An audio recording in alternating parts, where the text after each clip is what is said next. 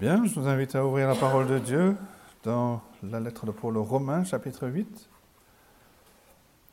Et nous allons lire à partir du verset 31 jusqu'à la fin de ce chapitre. Romains chapitre 8, à partir du verset 31. 31. Voici la parole de Dieu. Que dirons-nous donc à l'égard de ces choses? Si Dieu est pour nous, qui sera contre nous? Lui qui n'a point épargné son propre Fils, mais qui l'a livré pour nous tous, comment ne nous donnera-t-il pas aussi toutes choses avec lui? Qui accusera les élus de Dieu? C'est Dieu qui justifie. Qui les condamnera? Christ est mort. Bien plus, il est ressuscité, il est à la droite de Dieu et il intercède pour nous. Qui nous séparera de l'amour de Christ? Sera-ce la tribulation ou l'angoisse ou la persécution ou la faim ou la nudité ou le péril ou l'épée?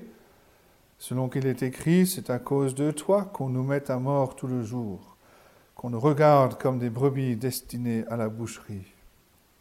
Mais dans toutes ces choses, nous sommes plus que vainqueurs par celui qui nous a aimés car j'ai l'assurance que ni la mort, ni la vie, ni les anges, ni les dominations, ni les choses présentes, ni les choses à venir, ni les puissances, ni la hauteur, ni la profondeur, ni aucune autre créature ne pourra nous séparer de l'amour de Dieu manifesté en Jésus-Christ, notre Seigneur.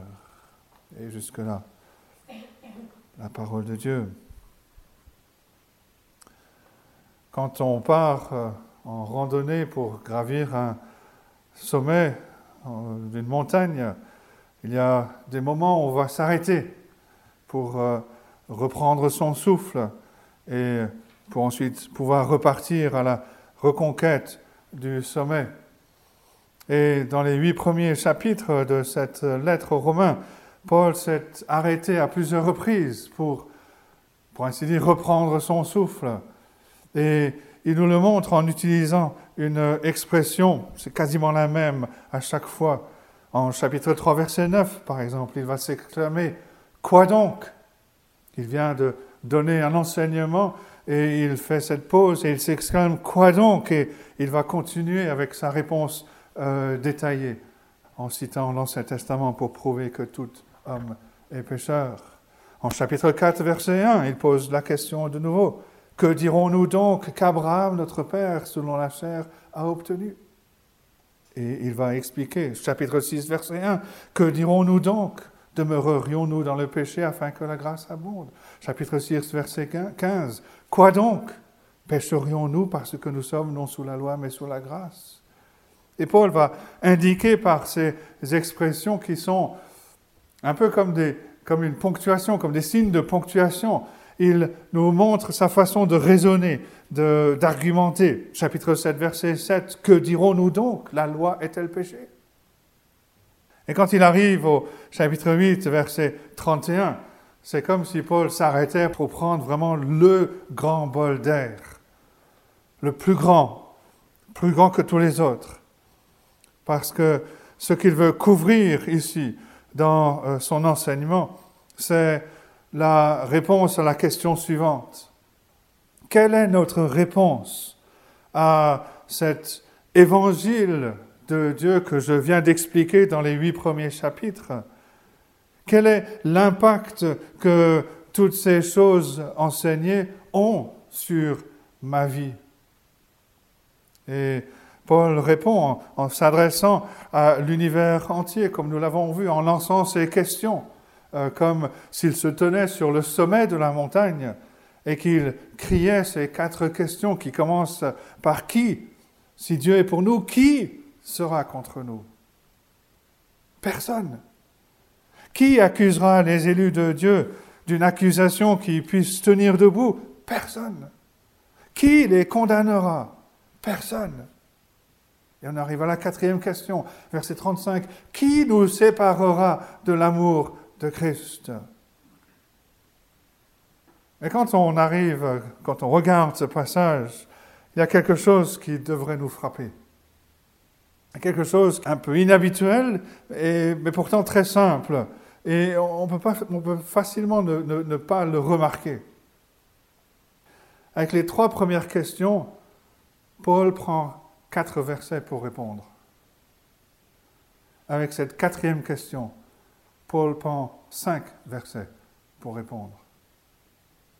C'est-à-dire qu'il prend deux fois plus de temps pour répondre à cette quatrième question qu'il n'a pris de temps pour répondre à l'une des trois premières ou les trois premières dans leur totalité. Et ceci devrait nous frapper.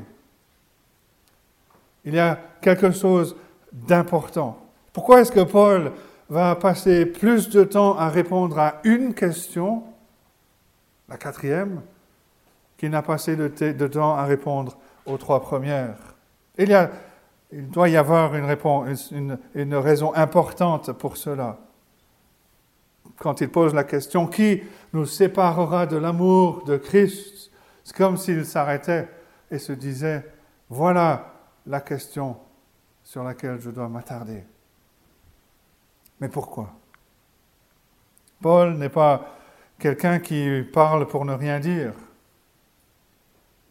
Paul est un grand penseur, il est très clair dans son raisonnement, mais il est aussi un excellent pasteur. Il y a donc une raison dans la pensée, dans la réflexion de Paul et dans son affection pour les croyants qui le pousse à s'arrêter et à développer la réponse à cette quatrième question. Ce qu'on pourrait très bien dire, ben finalement, est-ce que c'était nécessaire qu'il pose cette quatrième question? Il a finalement dit beaucoup de choses dans les trois premières et dans, les réponses. Mais Paul sait que cette réponse, cette, quatrième question, euh, c'est pour la plupart des chrétiens, c'est là où le bas blesse. C'est une chose de pouvoir donner l'argument biblique qu'il n'y a aucune opposition qui puisse tenir contre nous. C'est une chose de penser que les accusations qui sont portées contre nous euh, et que l'on puisse euh, y répondre à ces accusations en disant non, mais n'apportez pas ces accusations parce que Jésus a déjà traité ces accusations. On peut comprendre que si on est justifié par grâce, par la foi en Jésus-Christ, il n'y a aucune possibilité pour nous qui croyons d'être condamnés, comme Paul le dit au début de ce chapitre. Mais la raison pour laquelle Paul passe autant de temps sur cette quatrième question, c'est la suivante, c'est que on peut avoir toutes les réponses précédentes aux trois premières questions. Et on peut quand même se retrouver sous le poids de la question suivante, est-ce que je peux un jour être séparé de l'amour de Dieu manifesté en Jésus-Christ? On peut avoir notre théologie juste en répondant aux trois premières questions. Mais dans la quatrième question, Paul ne s'adresse pas à la théologie, il ne s'adresse pas à la doctrine. Paul s'adresse au cœur.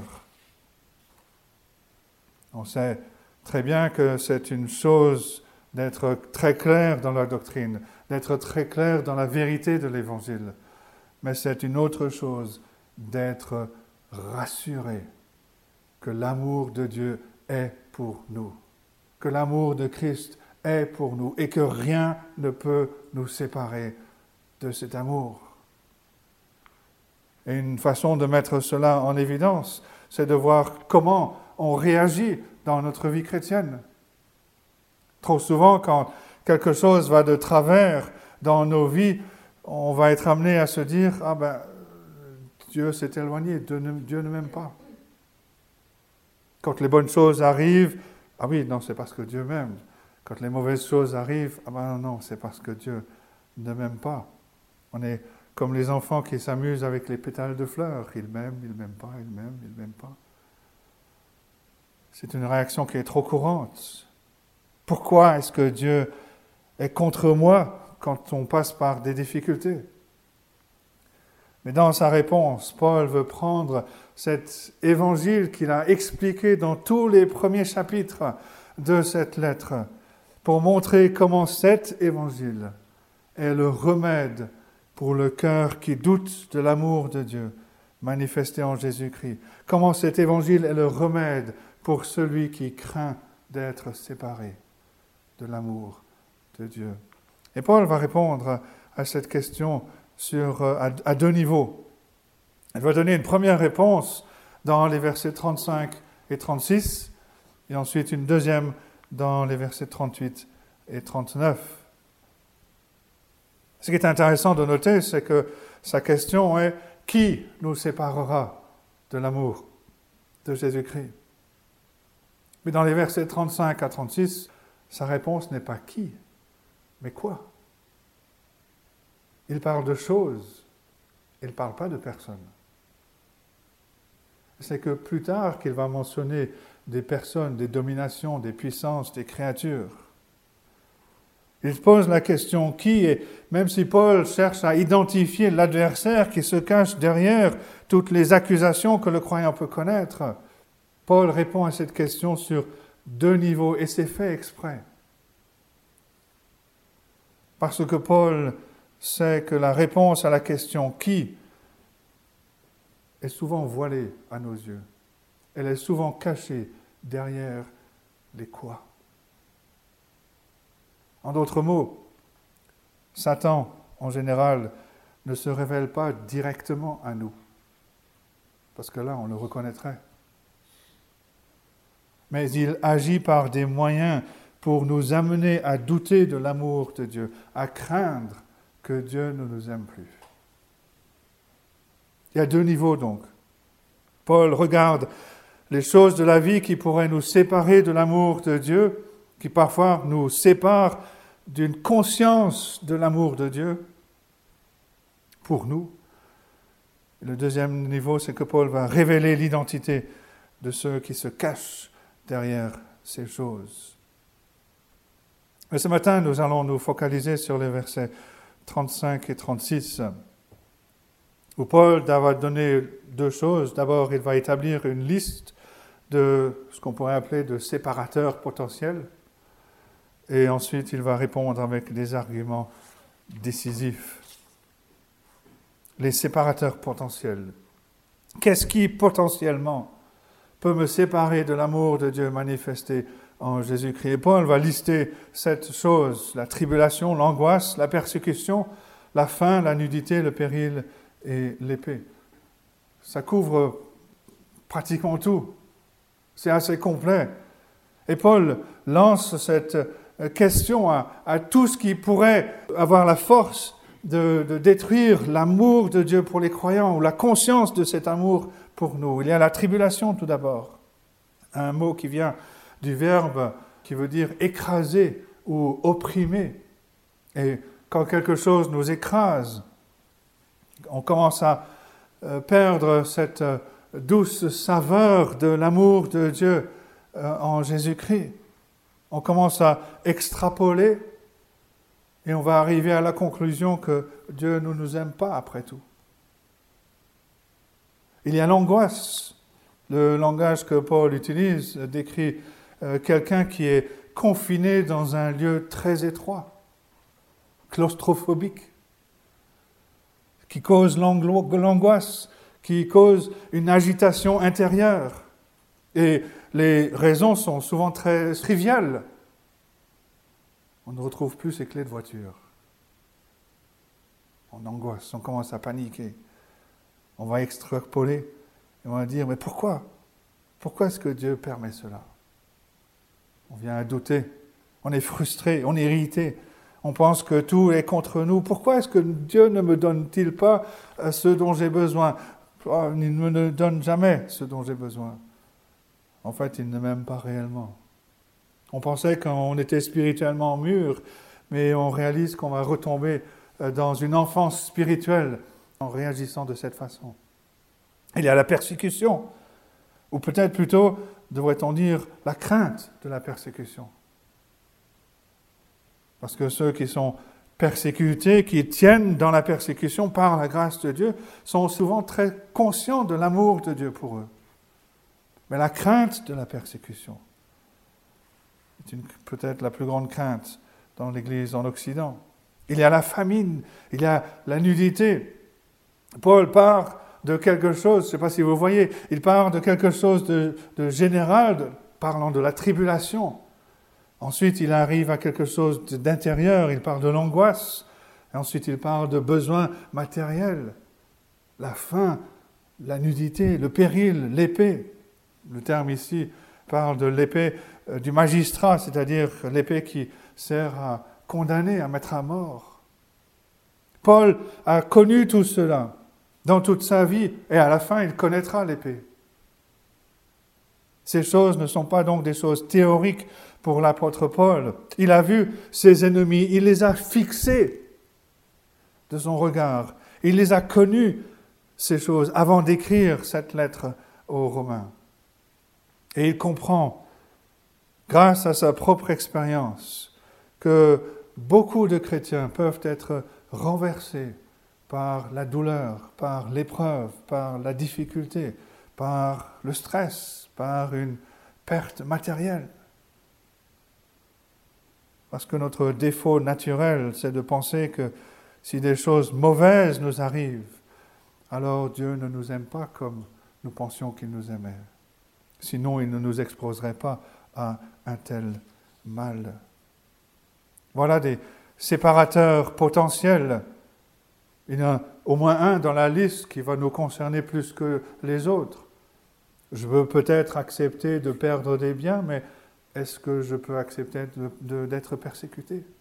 Est-ce que je peux accepter la famine, la nudité, le péril, l'épée? Si une des choses m'arrive à moi, comment est-ce que je vais pouvoir toujours être convaincu de l'amour de Dieu pour moi? Ces choses sont des, des séparateurs potentiels. Mais l'apôtre Paul ne fait pas l'autruche. Il va faire face à ces choses. Et ce n'est pas après que ces choses ne soient arrivées. On voit, on voit la providence de Dieu comme étant merveilleuse quand on regarde au passé. Ah oui, je vois comment Dieu a dirigé les choses hier ou avant-hier ou la semaine dernière ou plus loin. Mais nous, on vit au présent. Et Paul n'écrit pas au verset 37, après toutes ces choses, nous sommes plus que vainqueurs par celui qui nous a aimés. Il écrit, mais dans toutes ces choses, nous sommes plus que vainqueurs par celui qui nous a aimés. Et cela donc nous amène au deuxième point. Après la liste des séparateurs potentiels, nous avons deuxièmement les arguments décisifs de l'apôtre Paul. Paul n'aurait pas pris le temps s'il ne croyait pas que tout ceci était important. Il y a plusieurs choses à noter. La première, c'est que Paul revient à la parole de Dieu. Il est capable de réfléchir bibliquement. Quand il y a toutes ces pensées qui arrivent dans notre esprit, pourquoi est-ce que Dieu me fait cela? Est-ce qu'il m'aime réellement? Paul ramène tout cela à l'enseignement de la parole de Dieu. C'est pour ça qu'il cite le psaume 44. Dans le psaume, dans ce psaume 44, le psalmiste s'écrit pour résumer le début du psaume, Dieu, tu as fait de grandes choses dans le passé. Ne reviendrais-tu pas refaire de telles choses dans le présent Et dans ce psaume, le psalmiste va continuer en utilisant les mots que Paul cite ici au verset 37. Mais c'est à cause de toi qu'on nous égorge tous les jours, qu'on nous regarde comme des brebis destinées à la boucherie. Et quel est le point que l'apôtre Paul euh, veut faire ici? En fait, il pose la question, qu'est-ce qu'il y a d'inhabituel pour le croyant au sujet de la tribulation, de l'angoisse, de la persécution, de la faim, de la nudité, du péril de l'épée? Est-ce qu'on vous a promis autre chose quand vous êtes devenu chrétien? Qu'est-ce que le Seigneur Jésus-Christ lui-même a dit? Ces choses, en fait, font partie de notre pèlerinage sur Terre. La raison pour laquelle je panique quand ces choses m'arrivent, c'est parce que je n'ai pas encore compris que le Seigneur qui m'a précédé a été méprisé, a été rejeté par les hommes. que c'est le Seigneur lui-même qui m'appelle à porter ma croix chaque jour, que le chemin de la vie éternelle est un chemin qui est étroit, que le Seigneur Jésus-Christ lui-même a dit que nous connaîtrons la persécution parce que lui-même a été persécuté avant nous. Le but de l'Évangile, c'est de nous conformer au modèle de notre Seigneur Jésus-Christ. Et alors que nous sommes transformés pour ressembler à notre Seigneur ressuscité, l'instrument que notre Père céleste utilise est souvent l'épreuve, la tribulation et toutes ces différentes choses. Ne croyez pas que quelque chose d'étrange vous arrive quand vous passez par l'épreuve. Non, c'est le chemin par lequel le bon berger nous conduit. Il est déterminé à ne pas nous laisser tels que nous étions, et mais de nous transformer à son image. Il n'y a donc rien d'étrange au sujet de l'épreuve dans la vie chrétienne. Et quand on comprend cela, quand on voit que c'est ce qu'enseigne la parole de Dieu, aucune épreuve ne pourra ébranler notre conviction totale de l'amour de Dieu pour nous en Jésus-Christ. La deuxième chose, après avoir revenir à la parole de Dieu, remettre tout, euh, revenir à, ce que la parole de Dieu enseigne, c'est d'avoir la bonne perspective, comme le dit le psalmiste, le passage que cite l'apôtre Paul, c'est à cause de toi qu'on nous met à mort tout le jour. À cause de toi, ça, ça remet les choses dans la bonne perspective. Pour rappeler des, apôtres qui se réjouissaient d'avoir été trouvés dignes de souffrir pour le Seigneur Jésus-Christ. Pensez à la persécution. On peut se retrouver dans des situations où des collègues de travail veulent nous abaisser, ou euh, on veut nous faire du mal, euh, mais par la grâce de Dieu, on tient au milieu de tout cela. Quand les personnes pensent qu'elles nous accablent, et qu'elles voient que par la grâce de Dieu on tient, elles ne comprennent pas pourquoi on ne s'effondre pas. La réponse, c'est que dans notre communion avec le Seigneur Jésus-Christ, on reconnaît qu'il utilise ces choses pour nous modeler, pour nous former, pour nous façonner à son image. Nous avons donc la bonne perspective sur ces choses. Mais la troisième chose à souligner, c'est quel est le fondement absolu de cette confiance de l'apôtre. Regardez sa réponse, verset 35. Qui nous séparera de l'amour de Christ Sera-ce la tribulation, l'angoisse ou la persécution ou la faim, ou la nudité, ou le péril, ou l'épée, selon qu'il est écrit, c'est à cause de toi qu'on nous met à mort tout le jour, qu'on nous regarde comme des brebis destinées à la boucherie. Mais dans toutes ces choses, nous sommes plus que vainqueurs. On a vu cela. On n'a pas encore vu les dernières paroles, les derniers mots. Dans toutes ces choses, nous sommes plus que vainqueurs par celui qui nous a aimés. Notez le temps de ce verbe. Paul n'écrit pas par celui qui nous aime au présent, même si c'est une réalité, même si Dieu nous aime en Christ, quotidiennement, jour après jour. Mais la raison pour laquelle nous pouvons avoir cette confiance, c'est que nous sommes plus que vainqueurs par celui qui nous a aimés. Et Paul nous renvoie à ce qu'il a dit au Romains chapitre 5 la démonstration de l'amour de Dieu pour nous ne se trouve pas dans les circonstances de nos vies, même si Dieu, dans sa souveraine providence, euh, nous montre son amour, mais pour être convaincu de l'amour de Dieu pour nous, on ne va pas vers nos circonstances, parce qu'on est très souvent incapable de bien comprendre nos circonstances. Non, pour être convaincus de l'amour de Dieu pour nous, on va vers ce que Dieu a fait pour nous en Jésus-Christ.